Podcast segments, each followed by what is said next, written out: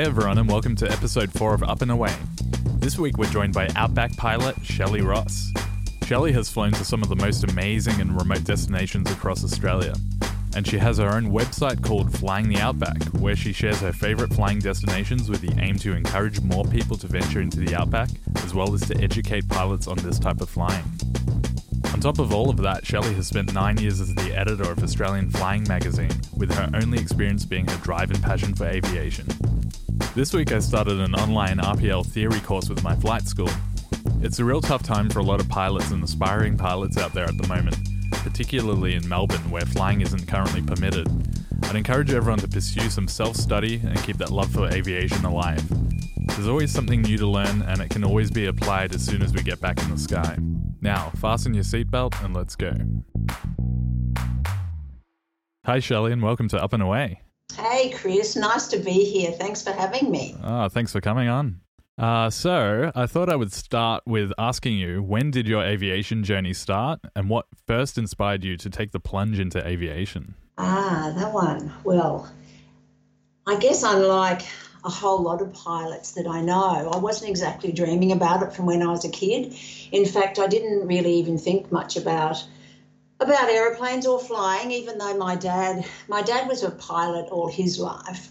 And um, he was in the Air Force and then worked for Ansett for about 40 years. But um, I never really, it never really crossed my mind to be a pilot until my husband Rossi bought me a flying lesson for Christmas when I was um, about 35. Oh, wow.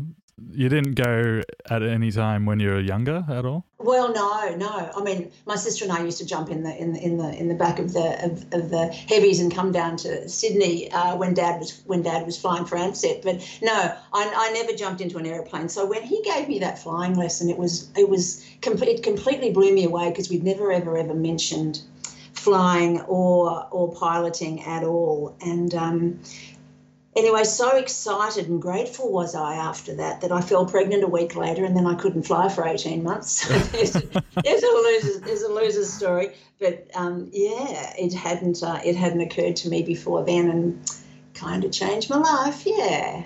Um, once I did get into the aeroplane, I just found it all so diabolically difficult and hard and challenging. I thought, oh, I'm never, ever, ever going to get the hang of this thing, but I kind of it drew me back week after week, and I thought I said to my uh, my flying instructor once.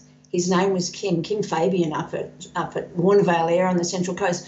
And I said to him, if he ever, ever, you know, gets out of the aircraft with me still in it, I'd, uh, I'd carve his organs out. But I got to say, the, the day that happened was probably the you know happiest day of my life. The day you go solo. So I think it was the whole learning journey that uh, that that just kept me at it, and I just got I just got progressively more hooked as the as the you know the months went on.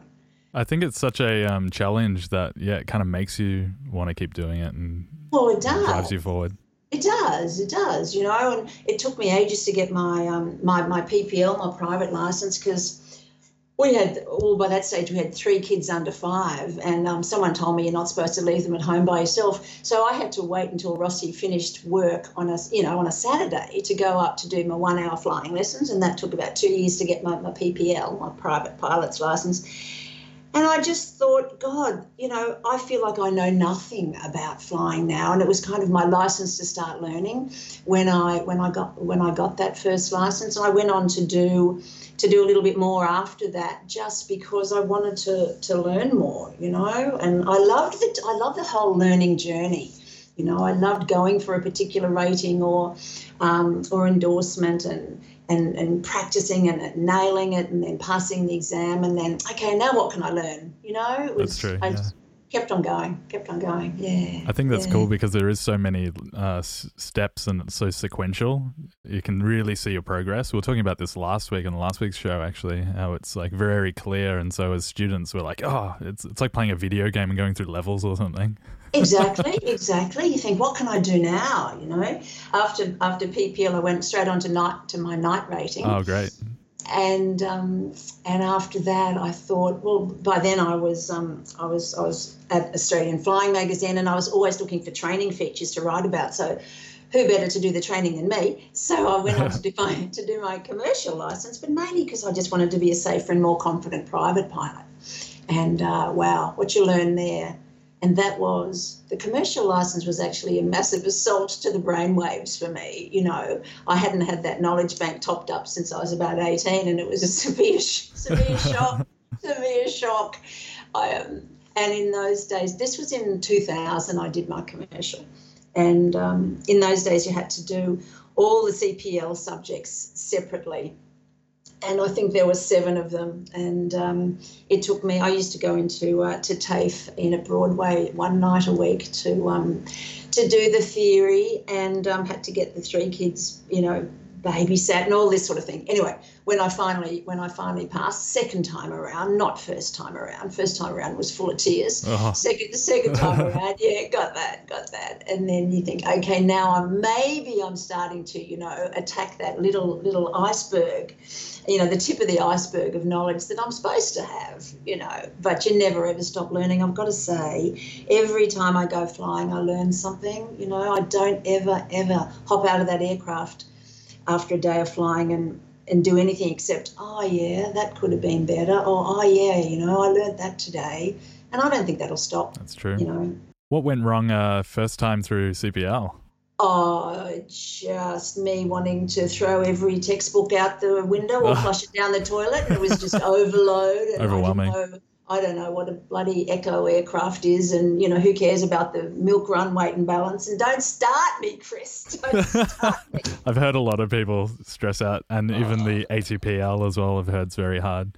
That test. Oh is, yeah, so. yeah. You know, someone shoot me now if I no, I'd never do the ATPL. But um, the, the yeah, the it was just it was just hard.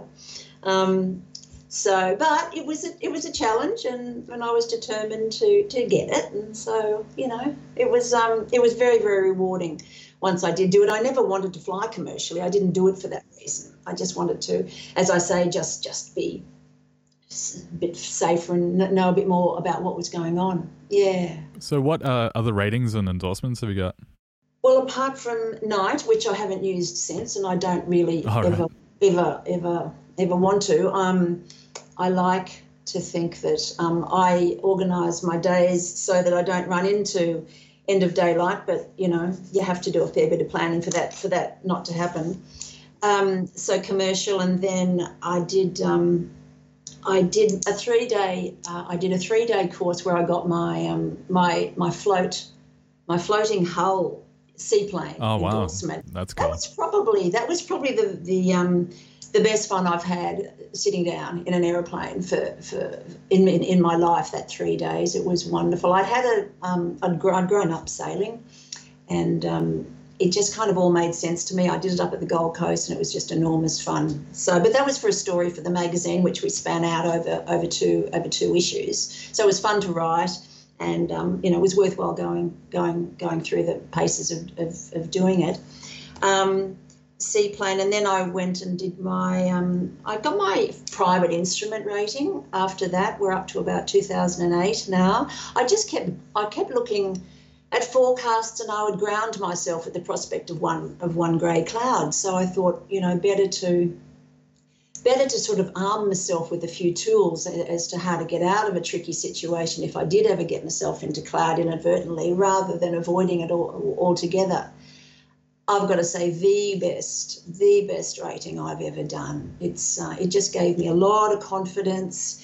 It um, it pushed me beyond just going out in clear blue skies, and I knew also living in the Sydney Basin that that was the main drawback to getting myself out back. By which state I, the love affair with the outback had already begun, and I kept thinking if only I could get over those ranges through those clouds, I'd be in beautiful blue skies. It's just on the other side yeah, it's just over there, just over there. That's right. Um, so I, I went down to um, I went down to Curtis Aviation where I, where I used to hire where I still do hire my Cessna 182s, and um, and I and I went through my rating with um, with the wonderful Rob Marshall who. Um, who, uh, if there's anything you know that there is further to know about instrument training, uh, he's the he's the he's the man to, to go to. You know, there, there ain't nothing he doesn't know know about instrument training. So I had a I had a wonderful experience with him, teaching me and still and still you know testing me these days with instrument. Um, and I kept it at private because, as I said, I didn't. It, it was never my intention to do any charter work or anything. So um, that was my, my PIFR, which I still use quite a lot now. Um, and then more recently, about five years ago, I did my um, uh, completely lost my mind, I'd say, and, and decided to become to become an instructor. Um, who knows? Who knows where that? Well, I know where that idea came from. We, um, it's it's a long story. It's a long story, and probably there was gin and wine involved in the decision in the end. But um, yeah, I just I just thought, well, there's there's another challenge. Why don't I just throw myself headlong into a into a nervous breakdown and get and get my instructor rating? So that's been a journey. That's been a journey. I went back down to Curtis and Craig Marshall, Rob's son, put me through that, and that was that was fantastic. I learned so much. I came out thinking, what did I know about flying before I started the the instructor rating? Anyway, um, once again, it was it's very very rewarding, very challenging, but um, you know it's just still part of this whole learning journey that I've talked about earlier. Yeah, I think the instructor rating thing is cool because. You, you know, if you can teach it, you really must know it. So I think it reinforces the stuff you already know. Yeah, that's the theory. Mm, that's yeah. the so did it happen or not? Is the question. Of course it did. Would okay. I lie to you? Would I lie to you? if you say things with enough conviction, they'll believe you. Of no, course, no, yes. no, really, I do. Sometimes I know what I'm talking about. I think you're being modest. Not at all. Not at all. There are some, there are some wonderful mentors out there. My my um, my business partner, my friend, my boss, Catherine Fitzsimons up at Wardair in Bathurst. She's um she she's she's tremendous and a, and a, and a great great support to me, and I've learnt lots from her. And I get um, I get all my instructing work through Wardair out at out at Bathurst. So. Um, it's been um, it's been it's been great to have her. You know, she's she's got my back and she's had a lot of faith in me, and, and I really you know that that's what everybody needs along their aviation journey at some point. Yeah, I've heard there's pretty much every pilot and aviator's got a team of people around them that sort of help them and encourage them and give them inspiration throughout their journey. I think it's great. Oh, yeah, in absolutely vital. You know, going right back to my to my origins, um, to, to the beginning of my training. I remember, oh, in about 2004, something like that. Um, I came across Graham Boatman down at Stawell Aviation in Victoria, and he did a um, some advanced. What did he call it? Something like a bush a bush flying course, anyway. And um, and they and they invited me down to do that over about four days, and I stayed with he and his wife in the house, and he taught me he taught me everything everything you know, to keep me alive on bush strips and in mm. low, low, low, low flying situations. And it was absolutely it was it was so so memorable. I'm still remembering things that that he taught me then, and uh, from there I learnt about their safaris where they take um, tag along tours around Australia, like we we do now. But I joined one of those to the Kimberley in I think 2005, and that was the first time I'd really been. Well, I'd been to Birdsville, but you know this was this was to the Kimberley, and really under there, under under his, um, under Graham's guiding hand and constant advice and suggestions and anecdotes. And he had a, a wonderful 2IC, Val Kennedy, who, who was also who was who was a wonderful commercial pilot. And those two pretty much taught me how to fly the Outback. Mm. You know, you, you you don't you don't really have a clue as to how about how to go about doing doing a trip as complex as as as over all that different terrain. I'm just looking at my map. Um, until, unless you have someone there to, to sort of just give you give you a little bit of a guiding hand as as to you know what what to expect, what to, what what you're going to come across, how best to approach this scenario or that and dirt strips and all that sort of thing. So I, I owe a lot to to uh, to him. Um, and I remember a couple of years later, I did um, I went up to Maitland and Phil Unicomb was was I, I did a um, I think advanced.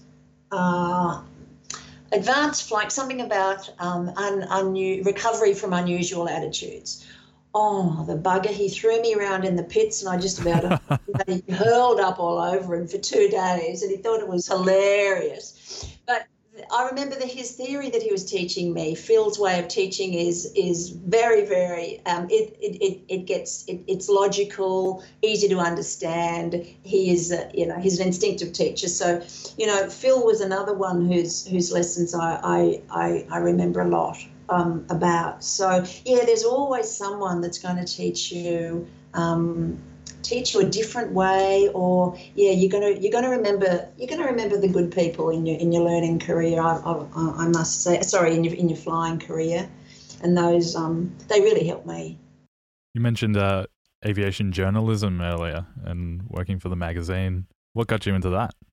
Oh well that was a funny thing. Um, one of the first trips that I ever did um, once I got my private pilot's license I went out to Birdsville um, on a on a on a uh, on a nav with, as usual, people about 25 years younger than me. I'm always the oldest one in, in every in every given navigation situation. But but it turned out to be the Birdsville. Um, the bird. Uh, um, it was the weekend of the Birdsville races, and it was cool. probably probably the funniest four days of my life as I, as, as, I look back. And I came back from that. I think it must. I think it was '99, and there was a hellish dust storm, absolutely diabolical dust storm.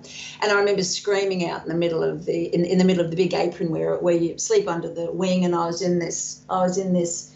Oh. Um, um, sleeping bag with with with dust from head to foot, just yelling out, "Am I having fun yet?" it was just the worst, the worst thing ever. I came home and I wrote a story about that four days in, in Birdsville. And um, I was working for my husband Rossi's company across the road uh, from the newsagent. And I went into the news agency and I thought, I wonder I wonder if anybody, I wonder if there's a magazine around that wants to publish this story because I've just written, I've written all my life. Yeah, right. And and so and I picked up Australian Flying and I thought, oh yeah, this looks like it might have stories the same as as as as, as what I've just done. And so I sent it, and it, it was it was so long ago, Chris. I, it was almost written on parchment paper, and and I had all the all the um, all the photos, um, which that were that, that were little prints like you know had the had the digital age even been invented? No i don't think so. And i and i stuck about 40 40 photos that i'd taken because i love photography too into an envelope with my hard copy and, and shot it off to this to this guy who i saw was the was the editor um, doug nancarrow and and Doug published that story um, pretty much word for word. He, he didn't even he didn't hardly change anything and that was pretty interesting. We we then um, you know we we kept in touch, and he put me on his his reader advisory board, and I just did volunteer work for him for a year, which I which I just loved. He'd send me he'd send me scripts, and I and he'd say, "What do you think I should do with this?" And I'd say, "Well, I don't know. I don't know what you do with it, but this is what I do with it," you know. And he eventually put me on as assistant editor. Wow. Um, I said, "You must be crazy." I said, I don't know anything about publishing. What are you doing? But he had faith. I don't know where that faith was found it, but he had faith, and he said, "You can write, Shelley. That's all I want." And um, and uh, I think he said something really subtle like, "And you've got the um, you've got the maturity to to be really good at people and time management." I said, "Yeah, righto. I'm an old dude. I know that." So anyway, he put me on, and within yeah, within about a year, um, uh, I was editor and I stayed there for 10 years. Wow. So who knew? Who knew, Chris? The world just, you know, throws things at us that we don't see coming sometimes. Yeah, but, it's your choice to take it or leave it, I suppose. Hey? Yeah, yeah. But it was thanks to Doug. I mean, once again, it was someone that had faith in me that that that you know threw me a bit of rope that I could either hang myself on or you know let, let it let it rip. But he was he saw me, I think, as a um, as a typical reader, and he wanted a he wanted a, a breath of fresh air into the magazine and you know, I wasn't following any publishing guidelines. I was just writing and putting content in there that I reckon people would want to read, um, and that advertisers would be attracted to. You know, having having their having their work displayed in and you know, and that the finance department were happy happy about, you know. So we just we just rolled it along, and yeah, it, it they, they were they were that was a good a good ten years. What was some of your role as editor? What, what did you have to do? Well, I virtually just had to fill 80, 84 pages every eight weeks, and man alive, did that eight weeks come round fast? every every issue, I'd say, right, I'm going to get terribly, terribly organised this time and I'll just chip away at it and I'll do something every week. And because I was doing so much training and I love to write it, to, to, to, to write myself, I was, I was having to do a lot of the flying um, and the training and the writing up of those stories as well as getting other people to write as well. So there was a bit in it. Um, and there was also a fair shortage of aviation writers at that time. We, we, we had um, we had some some um, some gold medal um, journos in the form of Paul Phelan at that stage and Jim Davis um, came on board while I was editing. Um, they produced, you know, faultless copy every single issue, which is which is like gold. I, I, I loved that. But then you have to chase around for some for some content you know, to make sure the gliding guys are happy and the helicopter guys are happy and the and the more advanced you know, ATPL guys, uh, you know, see see a little bit of content in there. So it was tricky, um, but I mean, I must admit, my focus eventually became the the destinations piece, um, the the the outback destinations, which which um, you know, which had a, a, had a big following, because um, I think that a lot of people a lot of people get their license and then don't know what to do with it. You know, they they think, okay, I've got that, and I've taken my three best friends for a fly, and there's no way they're going to come with me again. So now what am I going to do with my license? And I kind of I I I I heard that a lot. You know, people would say, oh, now what do I do? And I thought, well, maybe I can. Um, I can just do a regular feature on um, destinations you know, easily accessible from, say, the capitals, from Brisbane and Sydney and Melbourne, and, and everywhere seems to end up in the outback, or at least, you know, re- regional New South Wales and, you know, in the, in the middle of the country. So that's how, um, yeah, that, that's how come the outback thing all, all evolved. Um, yeah, but after I'd been, after I resigned as editor in, um, after 10 years, I, I just did the freelance destination stuff for the, for the next eight years before I resigned. Yeah. Oh, wow. Yeah, yeah I think, um, yeah, I mean, Australia is such a big country, but a lot of it is outback. So yeah, it's kind of daunting about, you know, thinking about where to fly. It um, is, yeah. I mean, Australia as a country is absolutely made for light aircraft flying. When you think about the distance, you'd be having, you'd, you'd be crazy to drive it. How many divorces would there be on those roads oh, yeah. drove the whole distance? Um, and we've got relatively benign weather, really. Um, there's there's hardly any any um, any air traffic at all. So you know it is uh, it is a it, it, it's it's a friendly, great, logical place to have a pilot's license. Um, and but it but it you know there, there there just aren't very many people you know compared to I know that the states has got a massive massively bigger population than ours, but even even ours there there aren't very many pilots who who fly, and so it is you know beautiful getting out to the outback because it is so it, it, it's just uncluttered skies. It's wonderful. Totally, um, and I think that leads to your venture flying the outback. What can you tell us about that?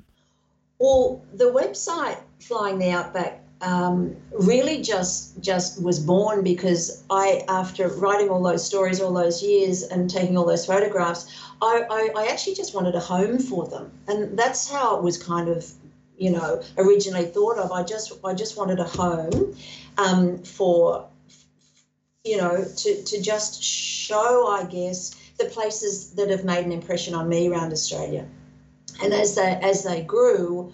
I, I just took it upon myself to find new to find new places and to take the best photographs I possibly can and to and to write write in, in such a way that people are going to know why should, why should they go why should they go out there and um, what what are they going to find when they when they get there? You know and I tell them how we enjoyed it how we got there maybe a, maybe a safari route to get us there and back. Really in just the hope of getting bums on seats and out to the outback because a lot of these people I mean, through the through the hideous years of drought that, that we've had over the last, you know, say say 20 years, a lot of these properties are opening their their doors to tourism and to supplement their income. And you know, if they're going to go to the trouble of, of, of, of, putting airstrips in, a lot of them have them already, but of maintaining the airstrips to a certain to a certain standard, then the least we can do is go out there and give them some business. But they need they need the exposure. You know, a lot of people don't know where to start with regard to, to, to farm stays. There's a lot of farm stays out there that are for road travellers but but but you know there's a limited number that have that have um, airstrips and of course when when when we visit we not only need for them to have airstrips and accommodation but they have to feed us you know so the catering has to come in as well so um, yeah there's a bit involved in in in, in choosing where you where you go um, in the outback. But yeah so so so the the website is really just it's just become a, a kind of a list of all the all the places that I've been to around Australia in in, in their various states, um, and and yeah, a really a really big really big happy description of what they're like, and they're not going to be on the website if I wasn't happy with them. So. Oh, but there are a few that I'm happy with. I haven't got round to reading on yet. so, yeah, just as, as a disclaimer, right. if you're not up there, then you may be. yeah don't shoot me. I've just been busy. But we just actually two weeks ago we just got back from Queensland and we and we found a new place called Mount Mulligan Lodge, and I was so excited. I was so beside myself when we got back home that I jumped on and and and, and put it up there on the website. And, and then I look at my to do list and I thought, oh God, you know, I haven't put Cygnet Bay there. I haven't uh-huh. put but Roadhouse there. I haven't put, you know, I, I love Merimbula. That's not on there. So it's it's not because I don't love you. It's just because I haven't time. Is one of the first places I'd like to fly once I, oh, once I get mine. Yeah, yeah I love yeah. I love that part of the world, and yeah, it's, it's a bit of a manageable journey, I think. So it is. Yeah. So you're Melbourne. Melbourne. Yeah. Yeah. Um, well, um, I don't mind plugging my friends. You have to you have to go and stay at Tuscany with our with our friend Neil Burke. He's awesome. he's he's a pilot himself. He is he's he really looks after pilots when they when they come to Merimbula. You know, he's out at the he's out at your aeroplane with a with a beautiful bucket of cold drinks, and he'll drive you to the apartment and um, you're about a street away from the beach and you know cranky cafe coffee. Yeah it's great. Oh so, well I'll, I'll definitely get in touch then. Yeah yeah yeah do you know friends all over the all over the country. That's what you want to aim for chris. Totally yeah. It won't be long it won't be long. You just have to stick at it. Totally yeah. Stick at it your um your conviction has inspired me to keep going and i'm sure it's inspired other, a lot of other people too so well, you're going to learn a lot easier than I did because I was, um, you know, I had a few decades on you and the brain cells. I don't know. we'll see. I won't uh, count my chickens before they hatch. So yeah, yeah. So how do you prepare for a really long trip, like uh, some of the ones you do? I saw that on your website you've done your, your long air safaris. Um, what do you have to consider for that kind of outback and remote flying? Yeah, I've got to admit they do take a bit of um, uh, they do take a lot of planning. And for me, I want to do all the planning at home, all the all the um, all the itinerary preparation, all the research on the destinations, all the fuel research. Where can you where can you get fuel? You know, don't believe what's in there, so all that sort of thing before you go. Just so I want to free up my headspace for when I'm out there you know, there's enough surprises that happen when you're out flying. You don't want to still be thinking, oh, geez, I wish I'd looked this up before I came away. Um, so you, you, and I always research. First of all, I choose playmates. Who who who wants to come? You know, I love I love company. When my, my husband Rossi and I, he loves to come flying with me. So we we he's he's happy, and he, he doesn't even he doesn't even know where we're going half the time. we might be going for three weeks. He said, "Did you did you say we're going to Western Australia?" Oh yeah, yeah, we are. Okay, um, but I, he won't he won't care where we go. But the other pilots in the group, um, and we've got a mob that we've been flying with for years now. Mind you, two of them were from Melbourne, so they couldn't come with us last last week, last oh, last yeah. month. Yeah, lockdown. Um, choose your playmates. Figure out some some some gold destinations. You know, where does which bit of Australia does everybody want to go to? Pick the time of year. You know, you, you don't you don't go north in the summer. You don't go south in the in the in the winter. Um, and then there are, there are, then there are places that are always going to toss up some some some fiddly weather like southwest WA.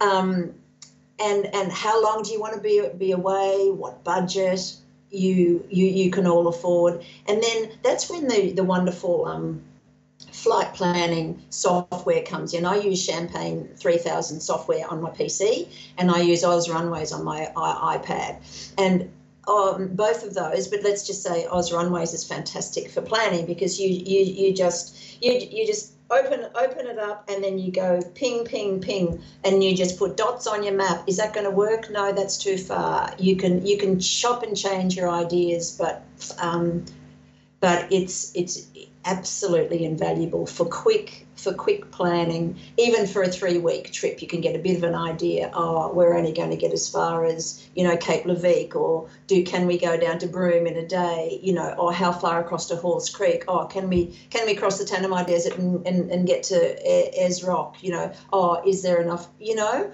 all that sort of thing it's it's it's so much easier than it than it used to be. I still take away all my WAC charts and I still mark them up, and I love having that on my lab. But um, but but in the in the planning stages, the software is invaluable. It's pretty cool because it calculates every aspect.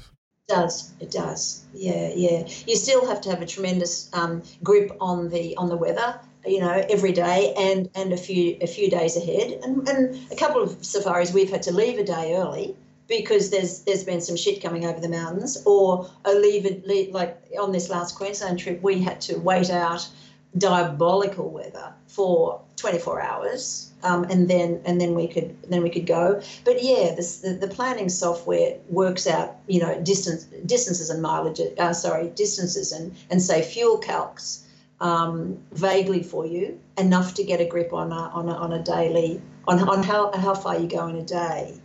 Because you want to make sure that everybody's comfortable on a, on a daily basis. So you don't want to be flying six hours a day. Mm, yeah. You know, you want to you want to maybe do a couple of hours, have a have have a stop for fuel or or even lunch, and then a couple of hours in the afternoon.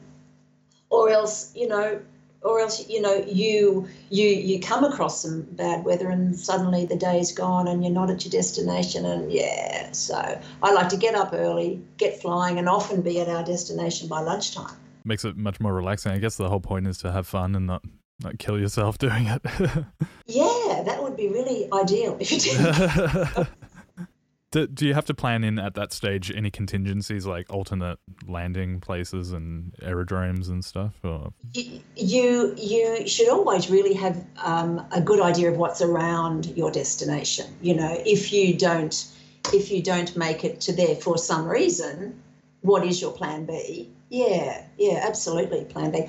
Um, and that's why you don't give your give yourself you know you don't give yourself long flights to do close to end of end of daylight you know you don't give yourself long flights to do before before there is a um, you know a fuel stop. You you know you if that like i said if you if you do all your planning before you go there is less to think about um, in that in that regard while you're away. But yeah you, you've all you've always got to think about the, the what if situation. Mm. um, and in, in in the in the um, in the field of, of weather you know you've always got to have a back door and uh, and always be, be prepared to turn around and go back from where you came if if if it's all looking like turning to muck up up, up front. So yeah, contingencies and plan Bs, absolutely. And even uh, you were saying not to trust ERSA a lot of the time. Does that mean having to call up places and, and check if there's going to be fuel there prior to taking? Yeah, off? yeah. Um, so when I say don't don't, don't trust ERSA, it, it, I mean it's it's the absolute bible for our flying but but sometimes there will be uh, sometimes there will be new things that have happened at that particular place which haven't had time to get into the ERSA. So if they're if they're not in in the NOTAMs for a particular place, I always just ring up the number in the ERSA and say, you know, hey, we're coming in with three aircraft in ten days' time. How you know is availability? Is the Bowser okay? You know, the local kids haven't used it as a as a as a as a set of wickets and it's gone off off the off the off the apron, um, got enough fuel, and is and and is the payment um, process is, is the payment facility as it says in ERSA. Mm. Yeah, we got to one in um, Mareeba the other day, and they had put in a brand spanking new um, p- form of payment called Fuel Charge, and that was an app that you had to have um, downloaded oh, right. onto your onto your yeah. And we didn't we didn't know that, and that was a lot of fiddling around. Um, I did have big chats to those Fuel Charge people, but but they were actually really um, grateful for the for the feedback. I said, you know, that's fine to do it, but just give pilots the heads up that they need to have downloaded that app before they get to to the actual Bowser, because we were we were heading off. We needed to head off quick smart to we had to fly all the way down to Hamilton Island that day and we couldn't afford the time. So yeah it's it's just a matter of picking up the phone and ringing the ringing the fuel people and saying you know what can we expect? But they're they're generally good good good guys and I'll tell you what's going on.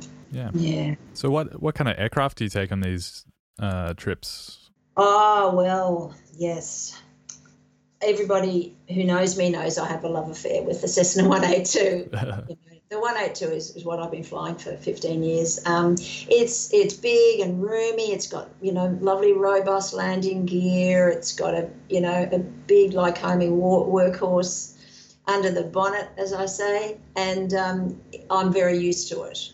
Uh, so for two people, you can take full fuel, as much luggage as you want, and it's got really good endurance. You know it's got more endurance than my bladder has, really. So, you know, no dramas there. In the future, so, yeah. the super luxurious thing is having the toilet and an autopilot. Oh, yeah, that'd be very heavy though. It would, yeah. then, you, then you couldn't buy the case of wine when you go wine tasting and bring it home, Chris. You got to think about oh, that. Yeah, good yeah, point. Yeah.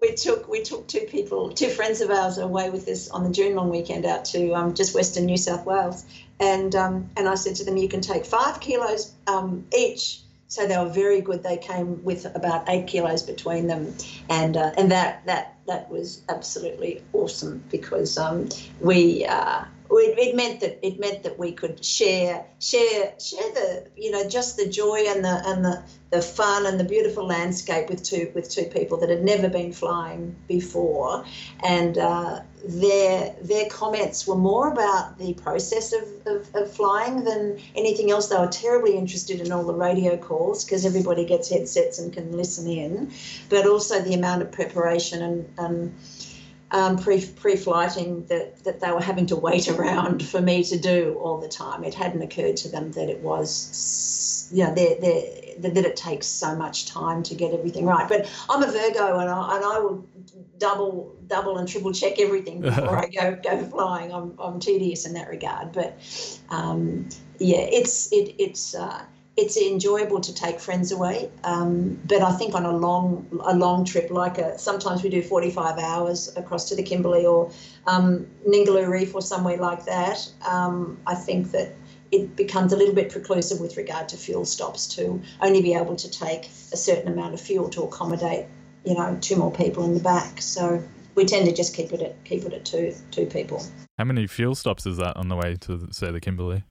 Oh well, um, about maybe seven or something. You know, we'll we we will take um, we we might take eight seven days or something to get there, and we'll stop at our favourite places on the on the on the way up, and you know we we will stop in the middle of Queensland. You know, we've got a, one of our favourite places is Shandon Vale Station. We'll stay there for a couple of nights, which is brilliant, brilliant. Um, and then we we all we we often stay at Adele's Grove. We love, um, we've had a wonderful time at Katherine. Um, oh God, there's a million places up there.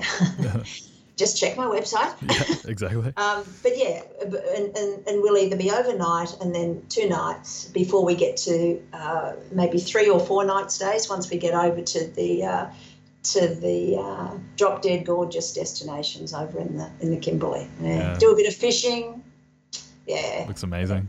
Yeah, it's it's good. And that's you flying from Sydney, or well, near Sydney. Yeah, yeah. So I fly out of Camden in southwest Sydney. Yes, um, and then our Melbourne crews will meet us. They might meet us at I, I don't know at Bourke or Nakundra or or Windora or somewhere, and our Merimbula friends they'll come up and meet us. Yeah, so we'll all we'll all gather. We, I've even had um, my Kiwi friend Pete Merwood from New Zealand fly fly over, and um, and they'd come on a couple of trips. Oh wow, that's cool. Yeah, yeah. Once you take off and you're doing your long remote stretches of land, uh, um, is most of your navigation VFR, I presume? Um, uh, particularly over the outback, I presume there's not a lot of low visibility. I'm sure it's like you can see for miles and miles. Yeah, often often it is. Often it's v, it's VFR. A lot of the time it is. And if you choose your your your months, um, it should it should be VFR. But you know we're prepared to go IFR if need if need be.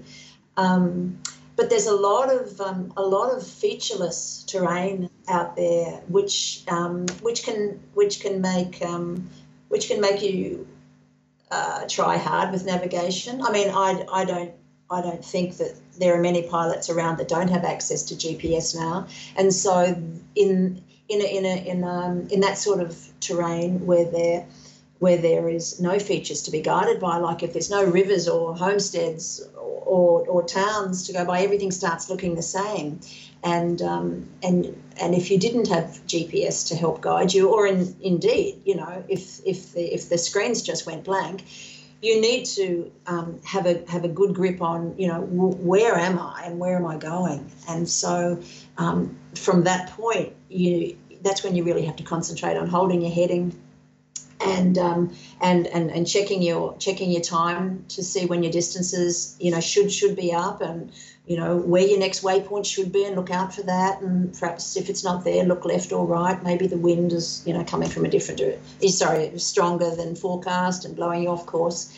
Um, but yeah, you, you you just need to need to have your wits about you and, and, and always be prepared for that GPS to you know to black out for whatever reason at any at any at any time. And that's another reason I like to have my WAC chart on my on my lap and mark off my um, my estimates and actuals for every you know every every 10 miles or every 20 miles when I get out out west.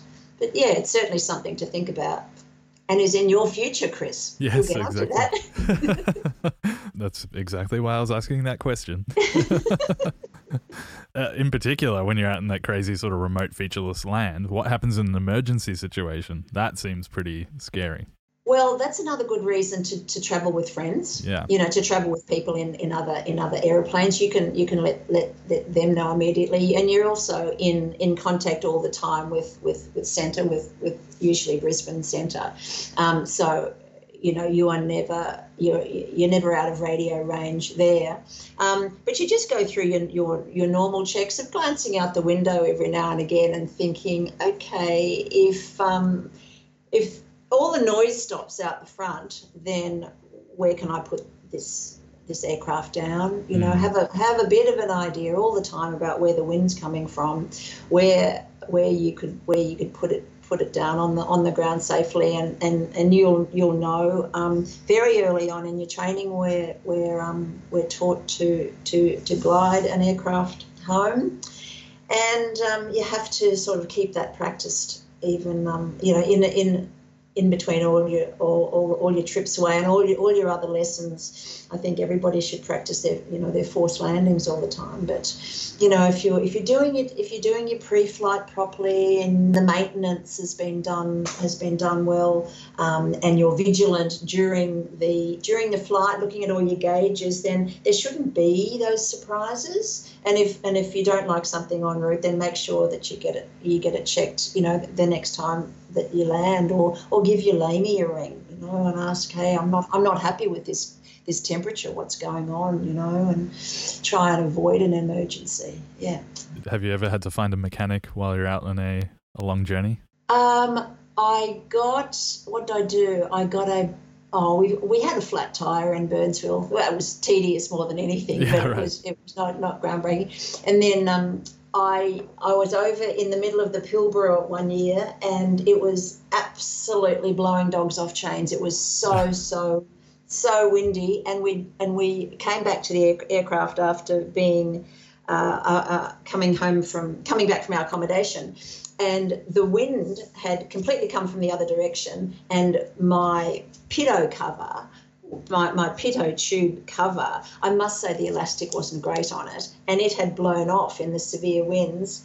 And sure enough, I had a little bug. I had a little a little wasp in the pitot tube, and um, so that and I saw that on the pre-flight. I just saw his little bum sticking out of the coach, and I thought, "Oh, you little bugger!" And anyway, so uh, I, I gave my LAME a ring, and uh, we, we we we there was nothing that I could do about it because that that that it, it requires it requires a it's got a it's got a heated part within the pitot tube that you know that was that was not mine to to dabble with. So I was able to fly down to um, down to Kalgoorlie actually without any um, airspeed indicator, and it was and and and, and it, well, it's funny. It's funny. You, you really listen to the engine. Oh, yeah. and uh, you know you've got other ways to work out your, your you know your ground speed and stuff. But um, we pulled into the into the LAME down there, and, and he was able to to fix that. But um, no, I don't think I don't think anything else has happened. That's why I, you know, that's why I I rent my aircraft from Curtis because I you know I trust I trust that the maintenance is has been done very very well and. Uh, I wouldn't be. I'd be. I'd be very reticent to take an aircraft who, whose history I don't know about. So mm. yeah. I'm not into surprises out there, Chris. Really? Yeah, I you don't know? blame you. no, no. I want to get out of the aircraft. I want to just okay. Now, where's the local pub? Where can we go and meet the locals and have a freezing G and I get to know these. Um, you know, get to know the people that live out here. That's that's for me. I don't want any engine problems. You definitely don't want a holiday after your holiday, hey? Yeah, yeah, yeah, yeah when you're landing on uh, when you're first landing at your first strip or aerodrome, what do you have to do, particularly like the remote stuff? So when you're on your approach, what's some of the steps that you have to take? Well, um, if it's if it's a dirt strip that you haven't been into before, just uh, the main thing is to have a really good chat with the with the with the owner of the of the strip. Ask him to send you diagrams, send you all the information you need about its elevation, its length, its direction, whether there's a windsock, whether there's any soft spots, um, where you know where the where the parking is, are, are there any obstacles, um, and then you approach it like any other landing. You know, if it's if it's short, sure, you, will have to do a short field landing. But if you if you are um, if you if you have all that information and and you have got um, and you know you found it okay. So the lat and long have to have to have been been correct, and don't don't mistake it with the with the little road to Auntie June's house next door. You know, it, it, that was a great landing, but the uh, yeah, runway's right. over there. This is my correct. driveway. correct. That's right. That's right. Um, and then yeah, do a do a, a low pass. Maybe do two low passes and have a really really good look at the surface to make sure that it's uh, it ha- you know it hasn't got any any little little rivers flowing over it or, or, or, little bits of fence post in it or you know or indeed any stock on it. You get the air horn out to get rid of the kangaroos too? Yes yes. So dawn and dusk there'll there'll be more likelihood of of, of kangaroos. Yes. Um, and if there's one kangaroo hopping across the the strip in front of you you can be pretty sure that mum and dad and the kids are going to be following so mm. yeah i've had that happen to me which was character character building anyway um, yeah, a lot of a lot of care on strips that you haven't been to before. In addition to all the amazing locations around Australia, I saw you've also flown overseas in and across southern Africa. How was that? Oh yes, well that was a bit of a dream come true. Um, once again, my Kiwi friend Pete Merwood and I d- hatched this hatched this plan that we might we might all like to go and, and fly in, in southern Africa, and so it took us eighteen months to plan that. Wow a lot of the research was finding the finding the the the the, the company, the, the tour guide company to take to take us because um, we we felt like we we would be getting the best of the destinations if we had locals out the front. And we knew that the flying was the flying and the maps and the procedures were all going to be so different from here that we thought let's let's let's put ourselves in the hands of the of the locals. And there was um, a company called um, Air Safaris Internet, no, African Aero Safaris that um, that we got to do it for us, and um, they gave us a a 12 day itinerary um, that was mind blowing. It really was, and there was three three of how many of us? There was eight of us from from Australia and New Zealand, and then the uh, and then this guy Dave Van der Spey, who came along as the tour leader, and his brother in, an air van. They were great. And then about three days before we were leaving, they said, "Oh, Shelley, there's a few of my mates that think that this sounds like a really fun group. Can they come too? I said, well, knock yourself out. So three of three of his friends came in, in solo in um, in their own little aeroplanes, and they and they were local guys, and that was hilarious. They were just a party parties every night, and you know they would do crazy, crazy things and land land on massive salt pans and um, you know, they, I remember they radioed up to me one day and, and said, come on, Shell, come and land down here. And I said, be buggered, you know, I'd rather set fire to myself. I will see you, I'll see you when, when we get to the other end. They were crazy. They were in a Foxbat, I think, and two Cetavias. Right. I was going to say, you'd have to be in something pretty light with some yeah, big, yeah. biggish tires yeah. to do that. That's right. That's yeah. right. They, they were. Um, we had uh, the the biggest hassle actually was was finding aircraft to suit us. Um, I think I eventually took a 182 um, P or Q, something like that. I remember it had red upholstery. Yes, um, and none of not many of the gauges worked, but that's okay. That's all right. we, we got there, and then one of the other um, couples had a uh, Cirrus because he owned a Cirrus over here. Um, yeah, but there, there aren't very many good quality aircraft for hire over there, so that that was. I'm glad that that um, that our, our guides were able to source them for us. And then, you know, then we had to do an air law exam to to uh, satisfy their insurance um, standards and do a check flight, obviously. So um, I had to do my check flight down at Cape Town International, which was interesting, but um, it was all worth it. You know, it was it was incredible. You know, the game parks they took us to, and the flying was was a little bit different from here uh, in the in, in the actual view out, out out the window. They have this kind of a, a pall of smoke most of the year. There are some months that you absolutely avoid because of that, and so we, we did avoid those. But there was still not the clarity of beautiful, crisp blue skies that we have over here. But yeah, the destinations and the people we met were unbelievable. Where did you start the journey from? Um, Lanseria, near Johannesburg. Oh yeah and um, we went up we went up to the Zambezi and back down through um, Botswana and um, yeah it was mind blowing I think I think I've got that yes I've got the map on on my website. Um, and so after that experience we thought okay where else can we go? And, and we did we did a similar trip over well not a similar trip but but we we did one with Air Safaris International over in northern Canada oh, over cool. in the Maritimes. That was about a, a ten day a ten day trip. Beautiful, beautiful. Um, and then Rossi and I, the year before last, we, we just went and did some float plane flying and bush training in Alaska. Alaska and Canada, home of float flying. That's the place to go. yeah, it. it. really, really was. Yeah, we um, we were based at a, at a place near Talkeetna in uh, about two hours north of Anchorage.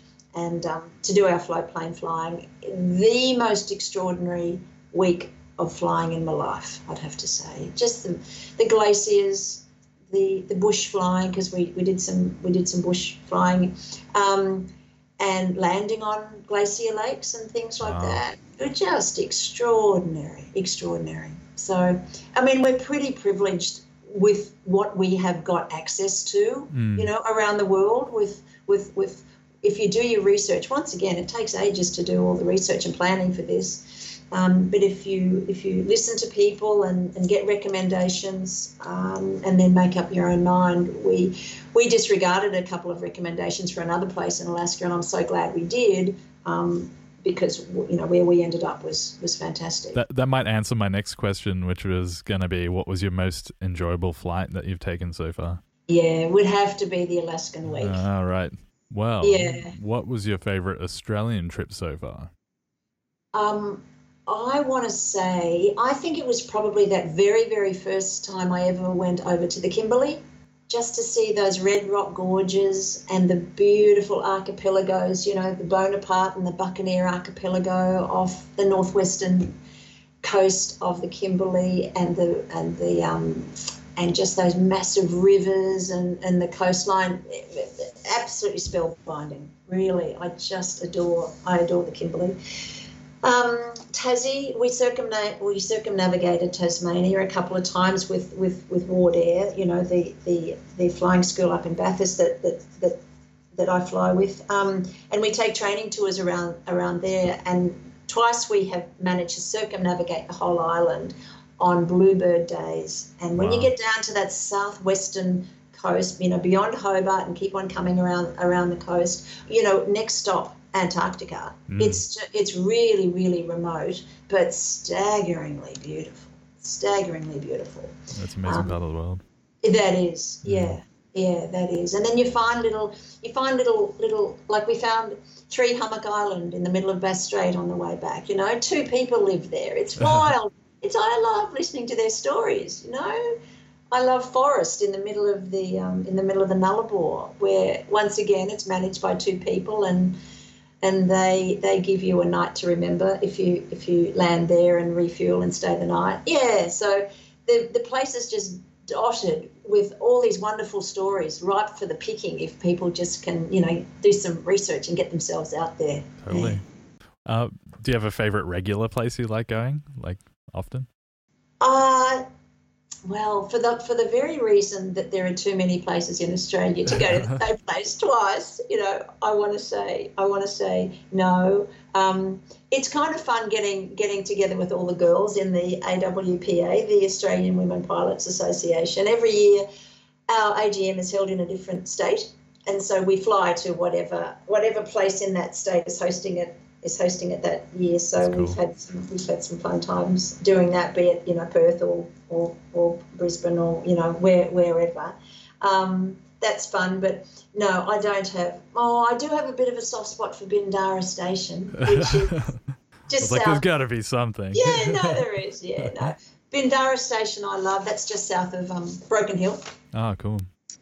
Um, and that's all about Barb, who runs it. She's got a beautiful, beautiful homestead and accommodation right on the banks of the Darling, and we've seen the Darling full, and we've seen it completely and utterly dry. In fact, we had a dance on the on the floor of the uh, the Darling River. It's not great at the moment. No, and it's not and it's not too good now. But Barb, who runs it, um, Barb lost her husband um, several years ago, and she and she she stayed on, and she still runs that place because she adores it. And just to just to meet her and spend time with her is an absolute joy. She's it's a privilege to know her, and um, yeah. That's the sort of person that would take me back to the same place. But yeah, Bindara is very, very special.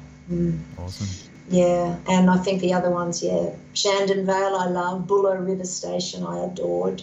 Um, Mount Mulligan is the new one on the list. That was that was that was great. Um, but you know, we're even we're, we're now um, forced to stay within New South Wales, and so there's you know there's there's plenty in New South Wales to go and to go and see. Pretty big state, so yeah. It's all doable. Yeah, it's all doable. Following on from that, then what would your dream future flying trip be? I'm sure you've got something in the back of your mind that you want to be doing. Well, what we had planned this year was to go over to WA and, and swim again with the whale sharks off Ningaloo, which we did a couple, several, several years ago, and um, and just visit some of the. Um, there's a farm stay, and there is a there's a there's a couple of places at Ningaloo that deserve some. We need to discover where they are. Um, Coral Bay is really nice, but then there's a couple of stations which which I'd love to just poke my nose in and have a look at over there. And then um, and then we're going to go up to Thevenard Island, which is off Onslow, which has got a paved airstrip, which is a really weird thing, but I really want to go and see that. Um, and then Kimberley Coastal Camp is pretty high on the agenda to go back to. That's um, that's a beautiful fishing and or just a out there remote remote lodge where you can't get to by by road. Um, Oh, Chris, there's too many places. Not enough time. Too many places to go. I want. I have all my joints hold up for the next twenty years so I can get flying. Oh my god. well, there's, yeah, there's always going to be places that yeah. about making a priority list and slowly ticking them off. It's like again the uh, learning and having all your things in a row that you want to t- check off and yeah, complete. So yeah, I haven't managed to um, to convince any of our three kids to take up flying, but you know. Still time. yeah. Could be like you, where you didn't immediately. Well, true, so. true, true, true. Yes, they they'll they'll come on. We've done quite a few harbour scenic, Sydney harbour scenic. There's a there's a really nice flight you can do over Sydney and over over the harbour. Um, we've done that with them with them all and with their various mates, but haven't seen them pull out a theory book or uh, you know mention that they might like to follow in mum's footsteps. Maybe it doesn't you know it doesn't hold rank in the cool pool to do anything that your mother does. oh, I think I think flying's pretty cool. So. Actually, um, Rossi loved it so much. He he, he learned to fly. So oh right, awesome. yeah. So he can he he, uh, but it's not a priority for him. You know, mm. he's, he's busy with his work. So he just when we go away, he just loves to you know fold his arms and just relax and make me do all the work. Sit in the back seat. oh, I don't put him in the back seat. no, he's got to serve up the jelly beans to me in the front seat. That's where he sits. Yeah. Yeah, yeah. Well, awesome. Thanks for having the chat about outback flying and, you know, sharing your career and journey so far with us. Hopefully yeah. that inspires some people to go out and see the beautiful country. Yeah, no, absolute, absolute pleasure. Yeah, no, and um, yeah, if anybody, if anybody needs to, you know, just have a yarn at any stage. You know, sometimes it, it can just start with a with a conversation. Totally. Yeah. Yeah, yeah. No worries, Chris. All right. Yeah. Thanks for coming. Okay. Pleasure. See ya. Thanks for listening to episode four. Don't forget to subscribe as well as follow us on Facebook and Instagram. I'll be still giving away up and away stickers and badges to everyone who writes a review on Apple Podcasts. See you next week.